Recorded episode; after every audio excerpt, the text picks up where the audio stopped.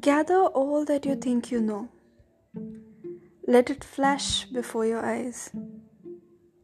Everything you often feel, everything you often deny. And then, blink by blink, let go. Some of it will dry your eyes, some of it will trickle down into muffled sobs and cries. Some will lead to smiles and frowns.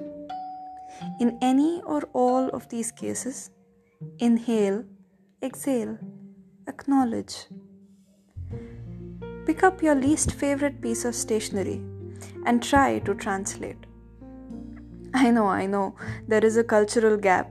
Your vocabulary is in the language of your fields and your colonial masters, and the vernacular that you curse the most in, and the classical origin that you revere but cannot fight in, and your mother tongue that you are illiterate in.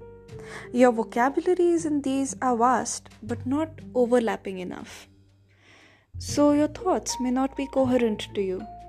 Write it anyway, until the mess is a mess that you recognize. And when you are on your I might as well give up at draft, leave the doodle scrawled scratched out to the point of tearing sheets alone. Then inhale, exhale, acknowledge. Look at the sheets that bear testimony to your inability to say to yourself what you thought you knew. If you are tired of tearing up sheets, switch to your phone or your laptop, you know, things with backspace. Type, type, type Pause. Stare at the cursor blinking like a countdown and press backspace until you have backspaced everything you put in there only to impress. All the extra words that you dug out of a thesaurus because the regular one seemed regular. Greet them with respect, store them in memory, and let them go for now. Never, never play with words you do not know. They could hold your naive thoughts hostage. They could traffic your thoughts and prostitute them to buyers of all things young and shiny. At least wait until you are friends with the word. Run background checks. Cautiously bring it in. Look at it. It may be a pariah, but if you love it enough, give it shelter. Either way, inhale, exhale acknowledge. Now that you recognize this mess, serve it.